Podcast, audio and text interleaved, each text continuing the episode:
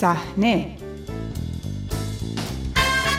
نگاهی رادیویی به دنیای تصویری. سلام به شماره دیگری از مجله هفتگی صحنه. خوش آمدید. من بابک قفوری آذر هستم. در این شماره به بهانه صحبت‌های اعتراضی اخیر داریوش مرچویی مروری می‌کنیم بر مواجهه این فیلمساز شناخته شده با محدودیت و سانسور در دوران فعالیتش. با صحنه همراه باشید. سینمای ایران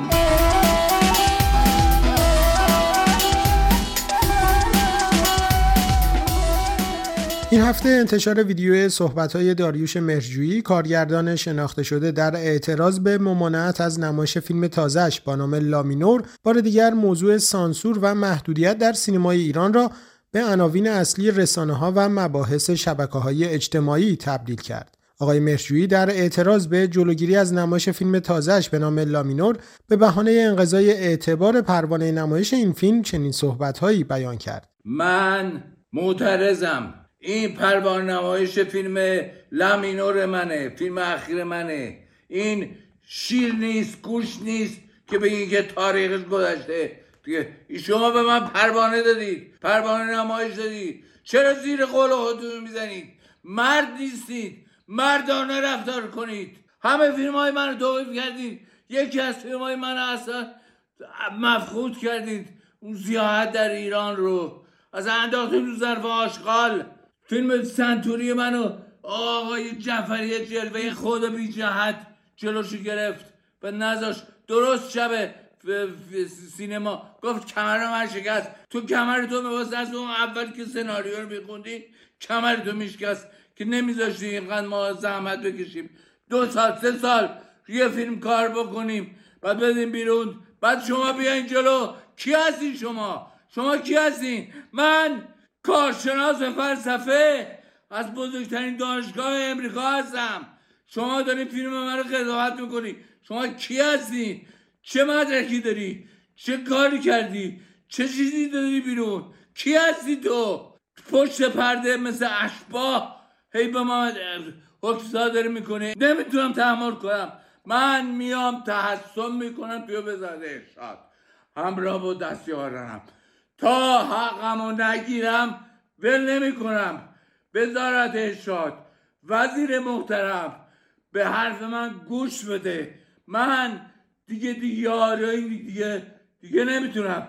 دیگه می‌خوام بجنگم. بیاین بزنین بکشین منو این سینه من بزنین بزنین نابودم کنید بکنید بکشید همه کارتون که هر کار می‌خوام بکنید ولی من حقمو می‌خوام بگیرم حقمو از شما می‌گیرم داریوش مشروعی به واسطه ساخت تعدادی از شاخصترین فیلم های سینمای ایران و نقشی که در شکلگیری جریان معروف به موج نو دارد از شناخته شده ترین فیلمسازان حال حاضر محسوب می شود.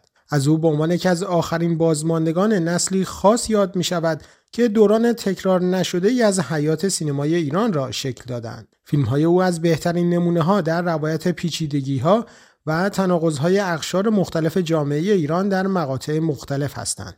با اتفاقاتی که برای فیلم لامینور افتاد این کارگردان جریان ساز برای چهارمین بار ممانعت از نمایش یکی از فیلمهای بلندش را در حکومت جمهوری اسلامی ایران تجربه می کند. او پیش از انقلاب هم برای دو فیلم گاو و دایره مینا با مشکلاتی برای نمایش آثارش روبرو شده بود. درباره کارنامه سینمایی داریوش مهرجویی با جمشید اکرمی منتقد و نویسنده و استاد دانشگاه ویلیام پترسون در نیویورک گفتگو کردم و نخست از او درباره دلایل تکرار تجربه آقای مرجویی با سانسور و توقیف در مقاطع مختلف کاریش پرسیدم.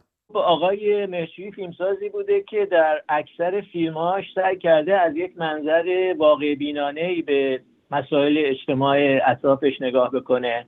ولی در سیستم حکومتی کار کرده که این سیستما احترامی برای آزادی بیان قائل نیستن. حالا چه در دوره قبل از انقلاب چه بعد از انقلاب که به مراتب بدتر بوده. و در این نوع روی کرد یعنی یه فیلمسازی که بخواد فیلم های واقع بینانه درست بکنه فیلم های بسیار رالیستی درست بکنه منجر میشه به درگیری های فیلمساز با سانسور حکومتی. آقای مهشویی قبل از انقلاب هم با سانسور مشکل داشت. می‌دونیم که یه فیلم مثل گاف با یک سال تاخیر نشون داده شد. البته با این شرط که اول فیلم قید بشه که وقایع فیلم قبل از انقلاب سفید رخ داده. اینی هم که گفته گاب در رفته راست.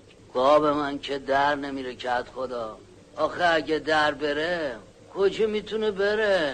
یا اگه یه فیلم مثل دایره مینار در نظر بگیرید که قبل از انقلاب سه سال به خاطر مخالفت سازمان نظام پزشکی که اصلا هیچ مسئولیت بازبینی فیلم هم نداره. ولی به خاطر مخالفت اونا در محاق توقیف بود و اینطور که شایع بود با دخالت خود شاه ازش رفع توقیف شد. به این سادگی هم که میگه نیست. نیست؟ مشروب می‌خوری؟ نه آقا مرسی. تا حالا نخوردی؟ چرا؟ یکی دو بار لب زدم. این یه چیز دیگه است. بنده تو اندقه بالا. باشه. خب بعد از انقلاب هم که همطور که گفتم سانسور حکومتی به مراتب بدتر از قبل از انقلاب شده. ما شاهد وضعیتی هستیم که حکومت اومده طوری برخورد داشته با فیلمسازا که اونا رو عملا به دو گروه خودی و غیر خودی تقسیم کرده. و به اشکال مختلف برای این فیلمسازهایی که نمی‌خوان خودشون رو به حکومت بفروشن اشکال تراشی می‌کنه. آقای مهشوی هم جزو این گروه از فیلمساز هاست. یعنی فیلمسازی که نخواسته واقعا خودش رو و کارش رو تبدیل به بلنگوی رژیم بکنه. من فکر کنم این واکنش تندی هم که ایشون اخیرا نشون داده ممکنه ناشی از حراسی باشه که شاید می‌خوان اون بلایی رو که سر فیلم سنسوری آوردن سر فیلم لامینور هم بیارن. به خصوص اینکه هر دو فیلم هم به نحوی به موسیقی مربوط میشن و ما هم نقطه نظره جمهوری اسلامی رو در مورد موسیقی خوب می‌دونیم که چیه که اصلا مساعد نیست. اشاره کردیم به محدودیت ها اما در کنار اون آقای مهرجویی سازنده فیلمی هستند که بنیانگذار جمهوری اسلامی روح الله خمینی تایید کرده اون فیلم رو و به نظر می‌رسه برای چنین فیلمسازی قاعدتا باید شرایط مهیا باشه.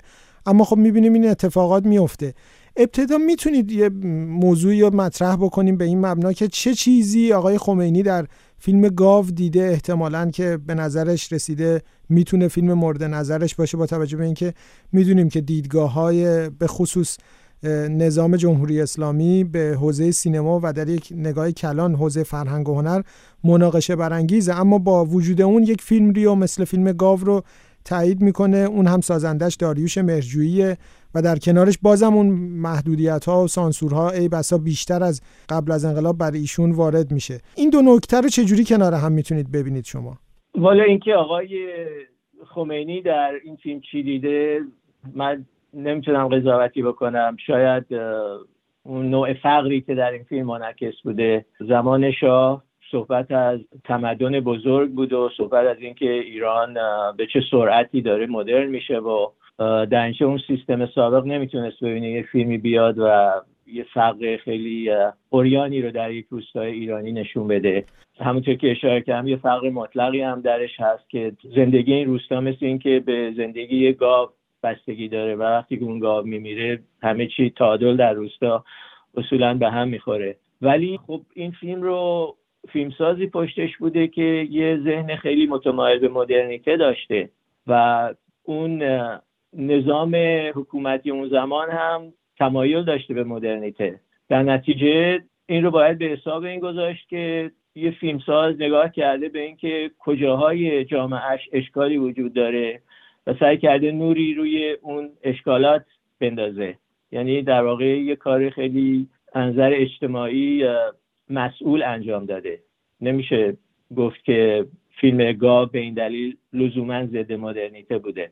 و خب به نظرتون چرا این محدودیت ها برای فیلمسازی که بنیانگذار یک نظامی و یک سیستمی تاییدش می‌کنه بازم ادامه پیدا می‌کنه؟ یعنی در واقع به نظر می‌رسه سوء ها نسبت به ساخته های آقای مهرجویی بعد از انقلاب وجود داشته و الان دیگه قطعا بر مبنای آمار می‌تونیم بگیم که حتی بیشتر از دوران حکومت پیش از انقلاب هست. خب این به خاطر اینکه ما به حکومتی طرفیم که می‌دونه پشتیبانی ملت رو نداره.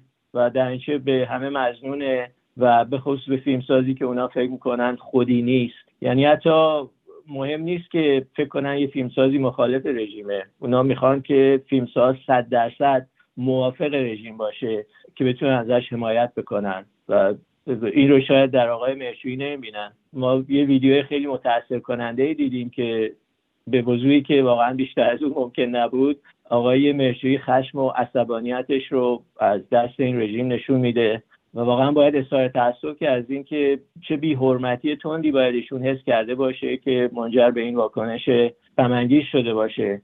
ببینید آقای مرشویی فقط یه پیشکسوت فرهنگی نیست یکی از مفاخر فرهنگی ماست و کسی که یکی از آغازگران موج نوع سینمای ایران بوده. فیلم گاب ایشون بود که همزمان با قیصر آقای کیمیایی در واقع تلیعدار این موج نوع سینمای ایران شد و یه زیربنایی رو ساخت که اصلا بدون این زیربنا سینما ایران نمی‌تونست امروز این وجهه جهانی رو که داره داشته باشه.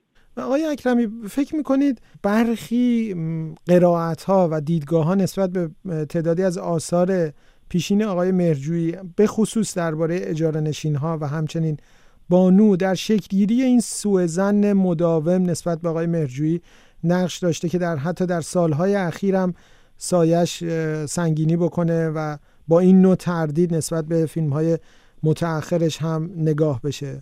حتما نقش داره. برای اینکه شما اتفاقا دو فیلم خیلی خوب ایشون رو مثال زدین. خیلی خوب از این نظر که جنبه های استعاری خیلی قوی داشتن.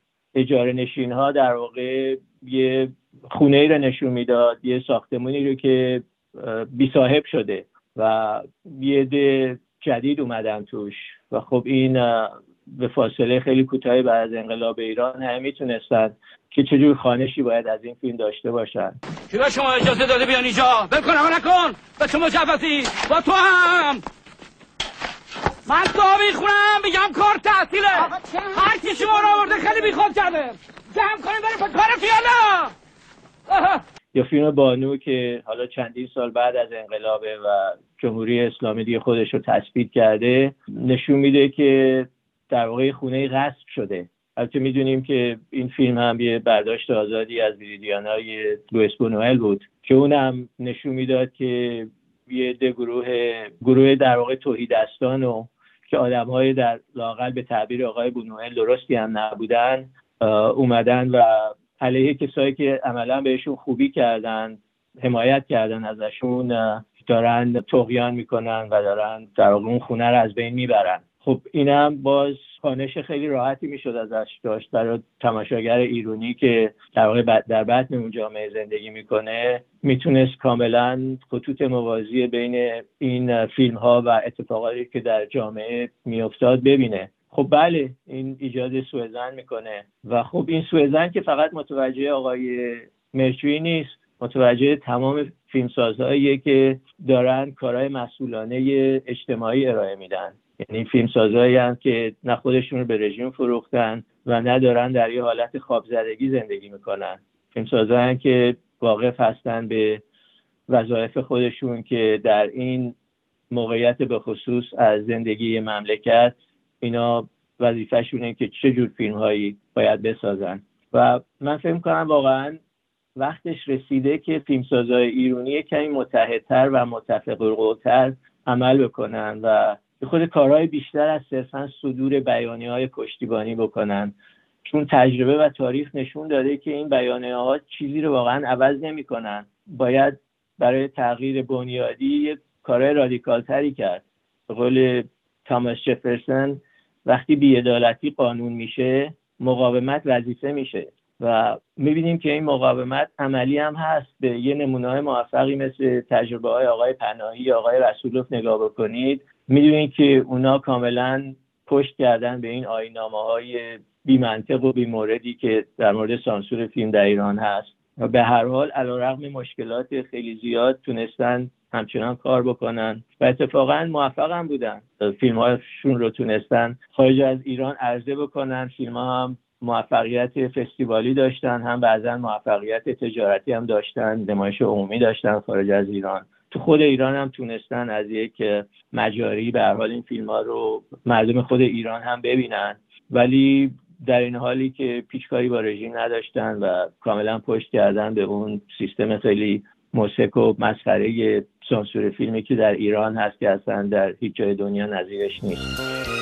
از همراهی دیگرتان با مجله هفتگی صحنه سپاس گذارم تا هفته آینده شب و روز خوش.